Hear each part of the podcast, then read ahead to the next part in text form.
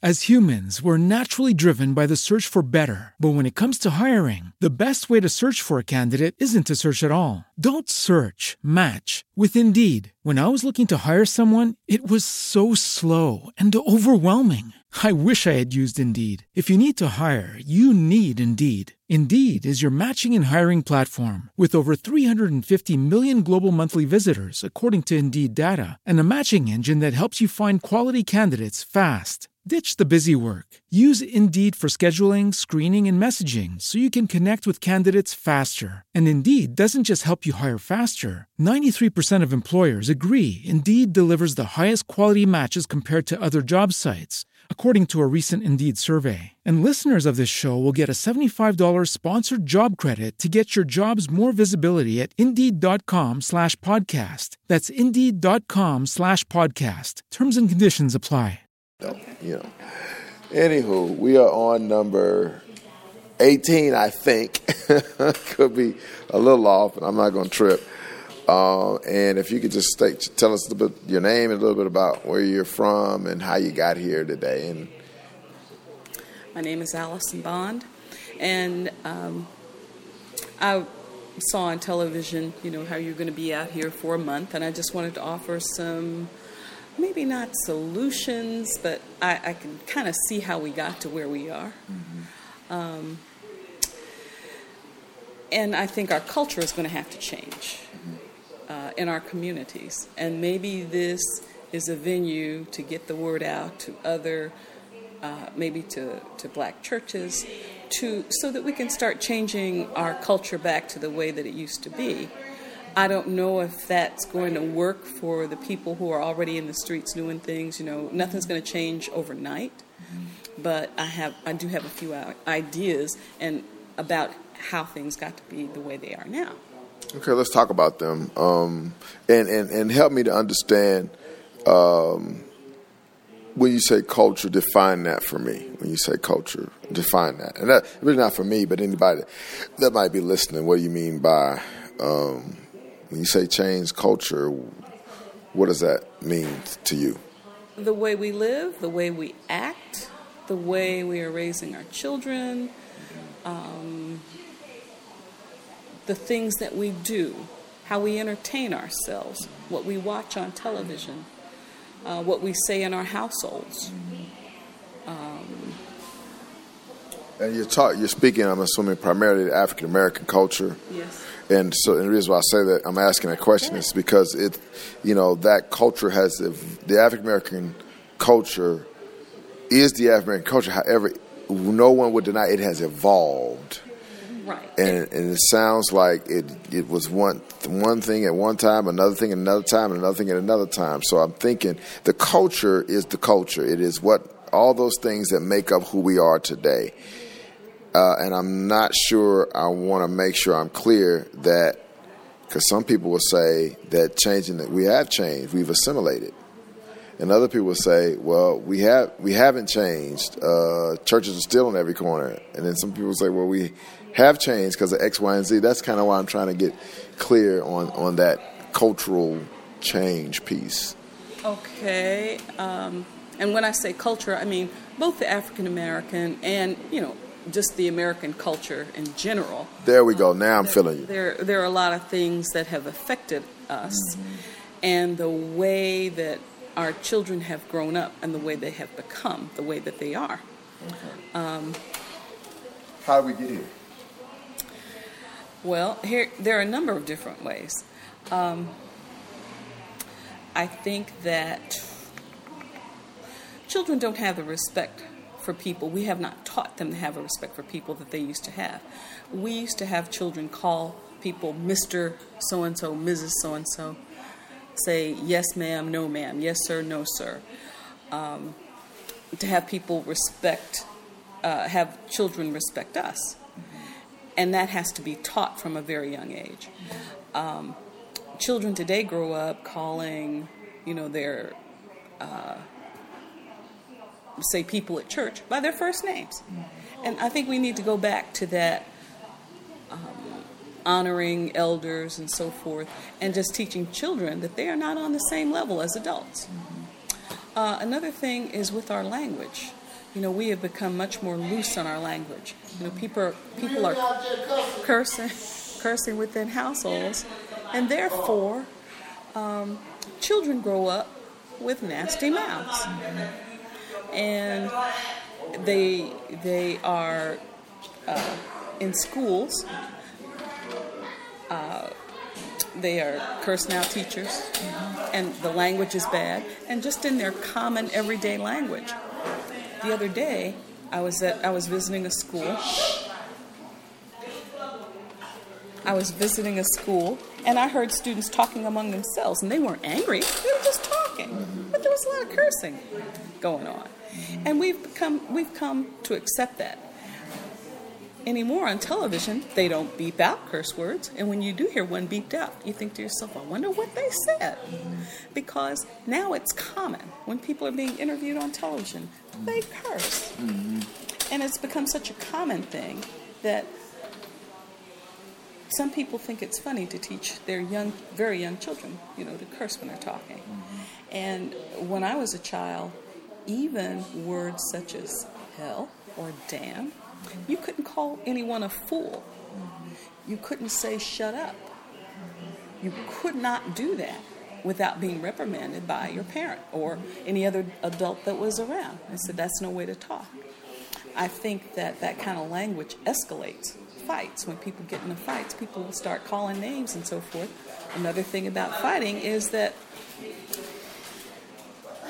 kids don't get to play outside anymore and I understand how that has become. Um, however, even when parents are raising their children, quote unquote, right, and trying to get their children involved in sports and traveling teams and so forth, it's the parents who are setting up the teams. When we, when children were young a long time ago, you played outside. You set up your own teams, and you set up the rules, and everybody agreed to the rules. And if there was ever any fighting or anything that happened, you knew that, okay, we're fighting out here. Either we have to work this out, or we're going to have to go home. And your mother's going to call you in. If you couldn't play nice, you couldn't stay outside. You know, your mother would call you in the house and tell your friends, look, you all have to go home. This is no way to act. The next day you get back out there and say, well, you know what my mama said yesterday. We have to play fair and, you know, you set up the rules over that fence, if you kick the ball over that fence, that's an out because we have to go around and ask Miss So and so if we can get the ball out of her yard. We just can't keep kicking it over there all day and keep worrying her all day. So little things like that taught people how to get along well together, how to. Uh, another thing is just how to converse with people. You know, I think young people are involved in texting and they're all wrapped up and. Uh, these things that where they don't get face-to-face contact with anyone anymore and they don't know how to talk to people so if there's ever an argument that comes or if ever any kind of uh, disagreement an argument breaks out right away because people don't know how to talk to one another anymore and then the next thing you know there used to be some pushing and shoving and maybe a little scuffle or fight but that has gone away and now things just turn into a big uh, argument over nothing they end up going and getting guns now. Oh, and knives. And knives, and, and, and, you know, it's just no fighting and no, we're going to come back tomorrow and be friends. Mm-hmm. You know, they don't know how to negotiate anything, how to work anything out. Resolve conflict. Right, right.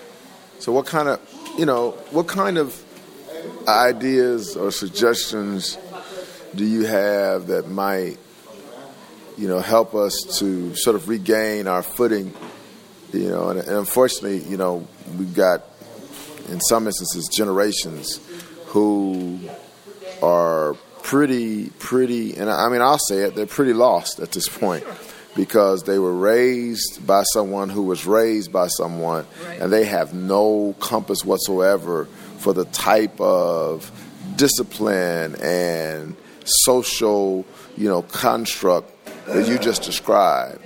And so how do you, you know, attempt to regain some of the footing uh, that many of us experienced early on growing up?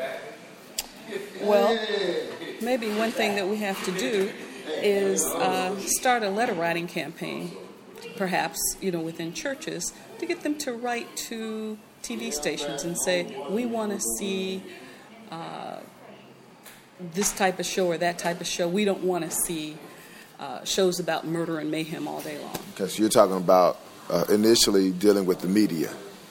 Uh, yes, I think so. Um, and people have to start thinking that what they watch on TV, it's like a vote.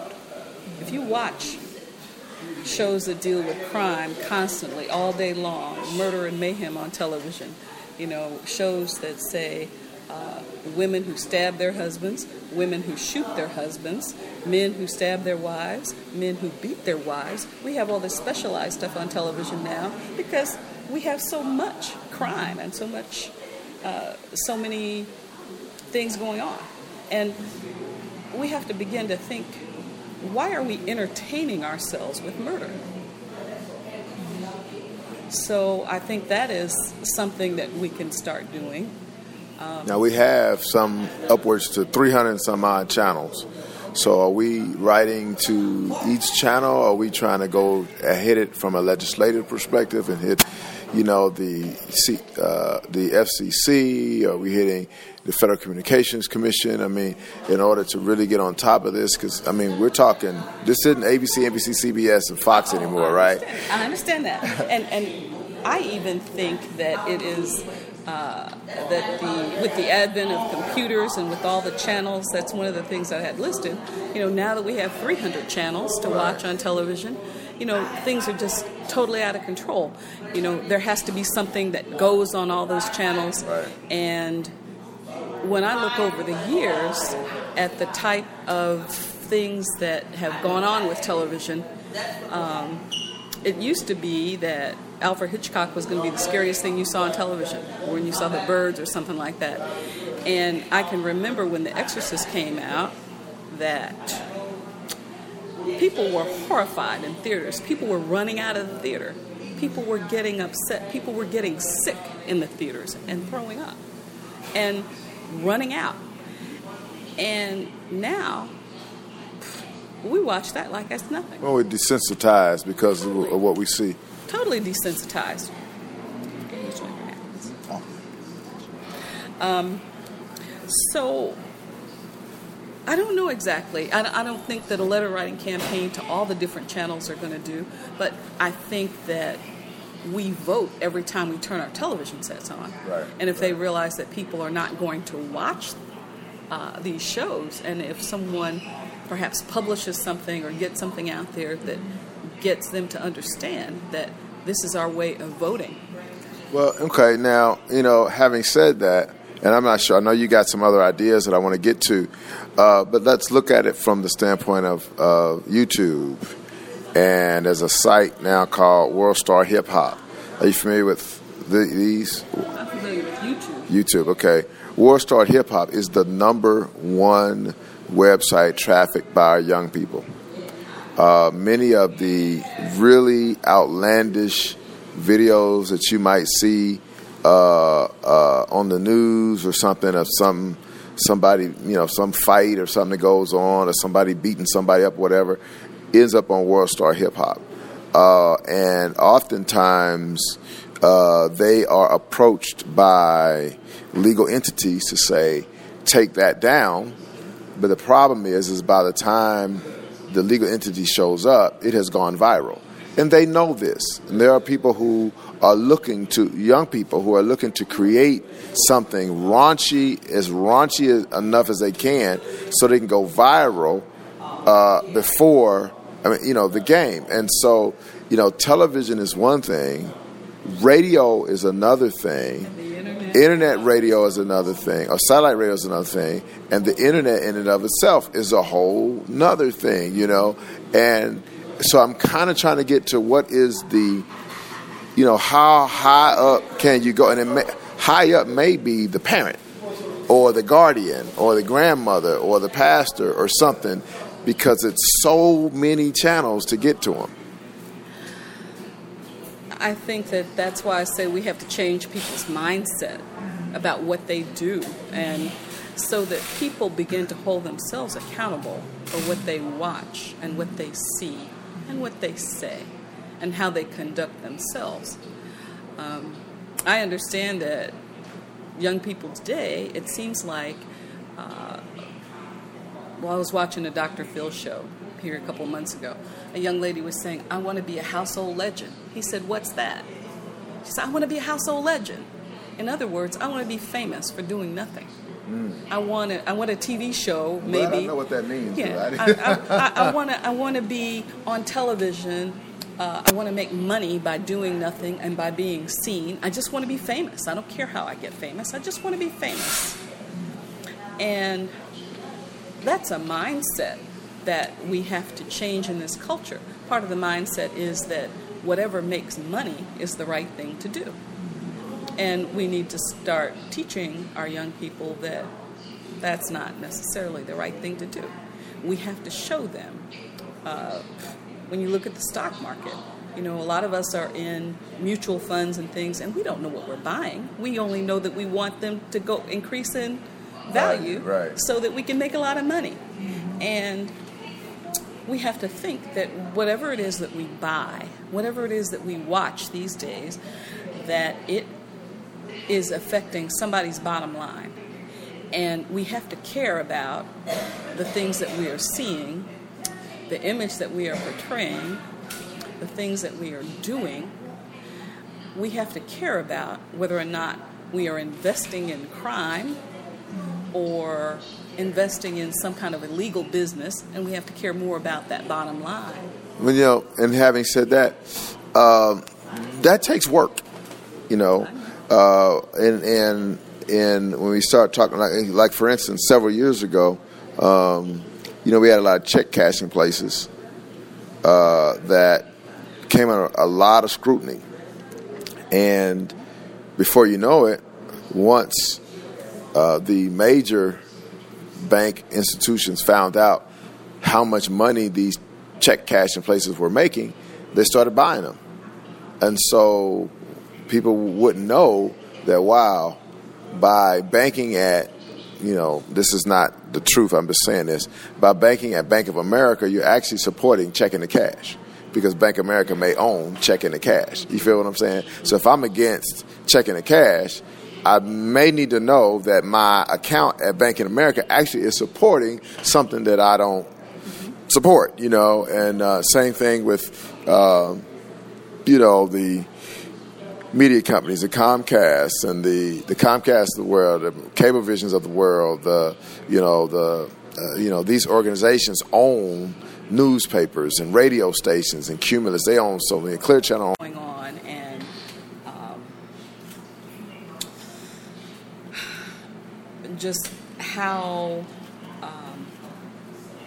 different things affect their lives mm-hmm. uh, and their children's lives, and how the, these things are going to have a ripple effect. Um, just like things 50 years ago have an effect on how we're doing things now, mm-hmm. the things we're doing today are going to have an effect on major a major effect on what's coming up. You know, 25 years from now, 30 years from now, 40 years, 50 years from now. So, you have any other ideas? Any other creative solutions or things that you think it might help us get back to where we once were?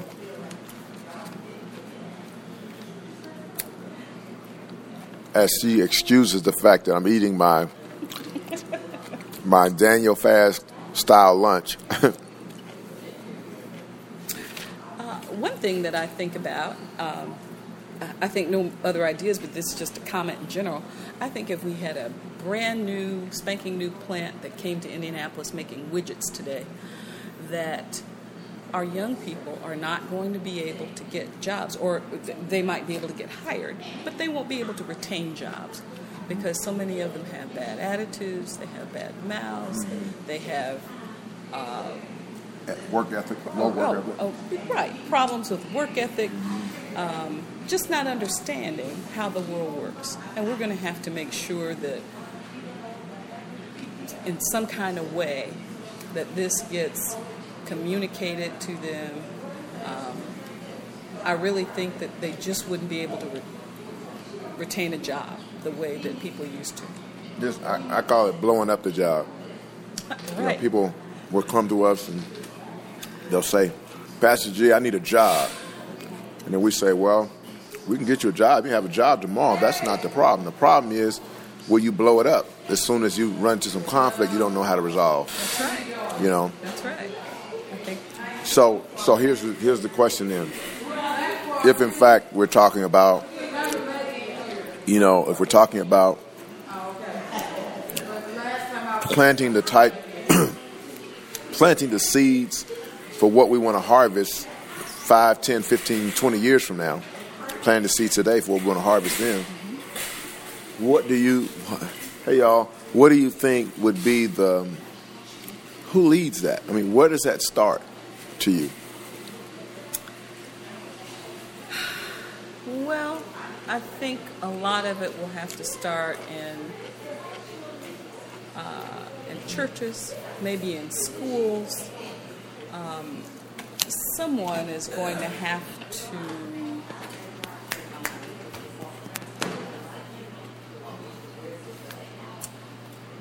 I don't know. Uh, there, there are any number of places that where it can start. You sound like you're saying within the community. Sounds in like the, in the community, and places where people meet in the community, and adults will have to realize that children are going to follow them, do what they say. You have to watch what you say around children because they will pick it up, and they might not say it today or tomorrow or the next day. But if you say something you shouldn't in front of a child, they're going to repeat that There eventually, They and they're going to really embarrass you one day in front of somebody. Um, so I think wherever people meet, wherever our community comes together, and however it is that we we need to get the word out there. How do we support these types of efforts at these schools and these churches? I mean, everybody's strapped. Parents are working now two and three jobs just to make ends meet. You know, schools are underfunded. Teachers are buying, you know, the supplies now in the classrooms. You know, uh, we're spending fifty million dollars for a practice facility for the Indiana Pacers, yet we can't get, you know, uh, uh, streets clean and houses demolished in these kind of communities that have more vacant home tracks than, you know, than 95% of the other communities in the country. When everybody's strapped and everybody's working hard down here at the bottom, how do we sustain in these fragile communities these types of efforts to really do the kind of education needed to change behavior? In your opinion, all the answers to those questions, but I do know that people need to educate themselves. The adults need to educate themselves, and they need to vote. Okay. I think that's pretty much it. All right, you open up cans of worms. Let's talk about voting. you said it, I didn't. Okay. let's talk about voting because you know in this particular community you know this is the area where most of the felons end up when they come out of prison if you come out after being a felon you can't can't vote you know how do you feel about the fact that we've got a lot of um, a lot of people um, who sort of being asked to step up in their communities and be responsible, yet they can't be ultimately responsible and make decisions over the people who make decisions over them in communities like this. Does that make sense what I'm asking? They're coming out with saying you need to be responsible, but I can't be responsible to make a decision to determine who's the one that's determining what responsibility looks like in my community because I can't vote. I'm going to have to think about that one for a longer period of time. Um, I know that felons can't vote, but I know one thing. I know that they ought to care about the communities they live in, and they ought to care about telling someone uh, that maybe the things that they did weren't right and how they ended up where they ended up. Um,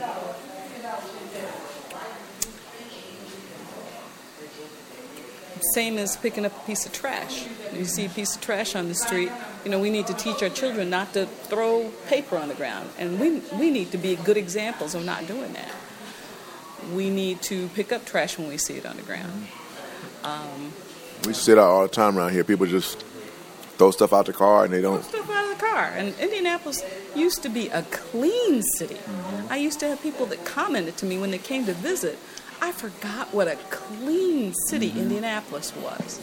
But there are a lot of problems, and I don't have all the answers.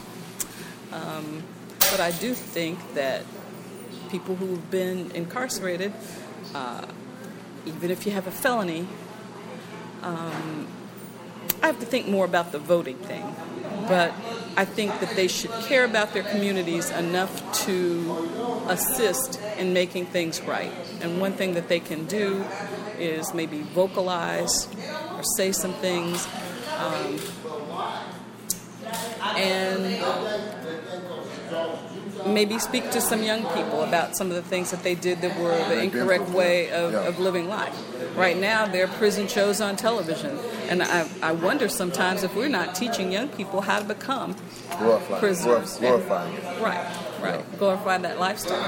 And that's not the right thing. So, Okay. Well, I'm gonna let you off the hook because you're looking like okay, Pastor. You asked me too many questions, but no, I thank you for your comments. And do you live in this particular area? Do you live near here? Did you grow up in this? I mean, give me an idea of.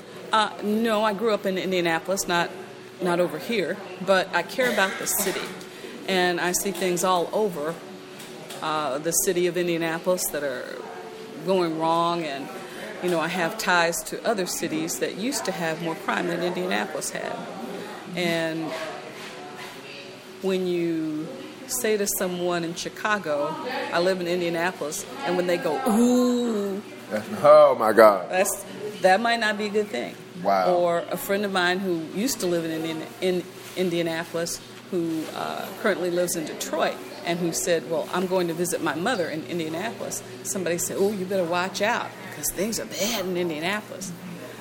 Now, I good. think those cities as well as ours, mm-hmm. you know, we, we all need to do better because it's just getting worse over the years. It's just getting worse. Well, thank you for spending time. Say your name one more time. Allison Bond. Oh, bless you. Thank you so much.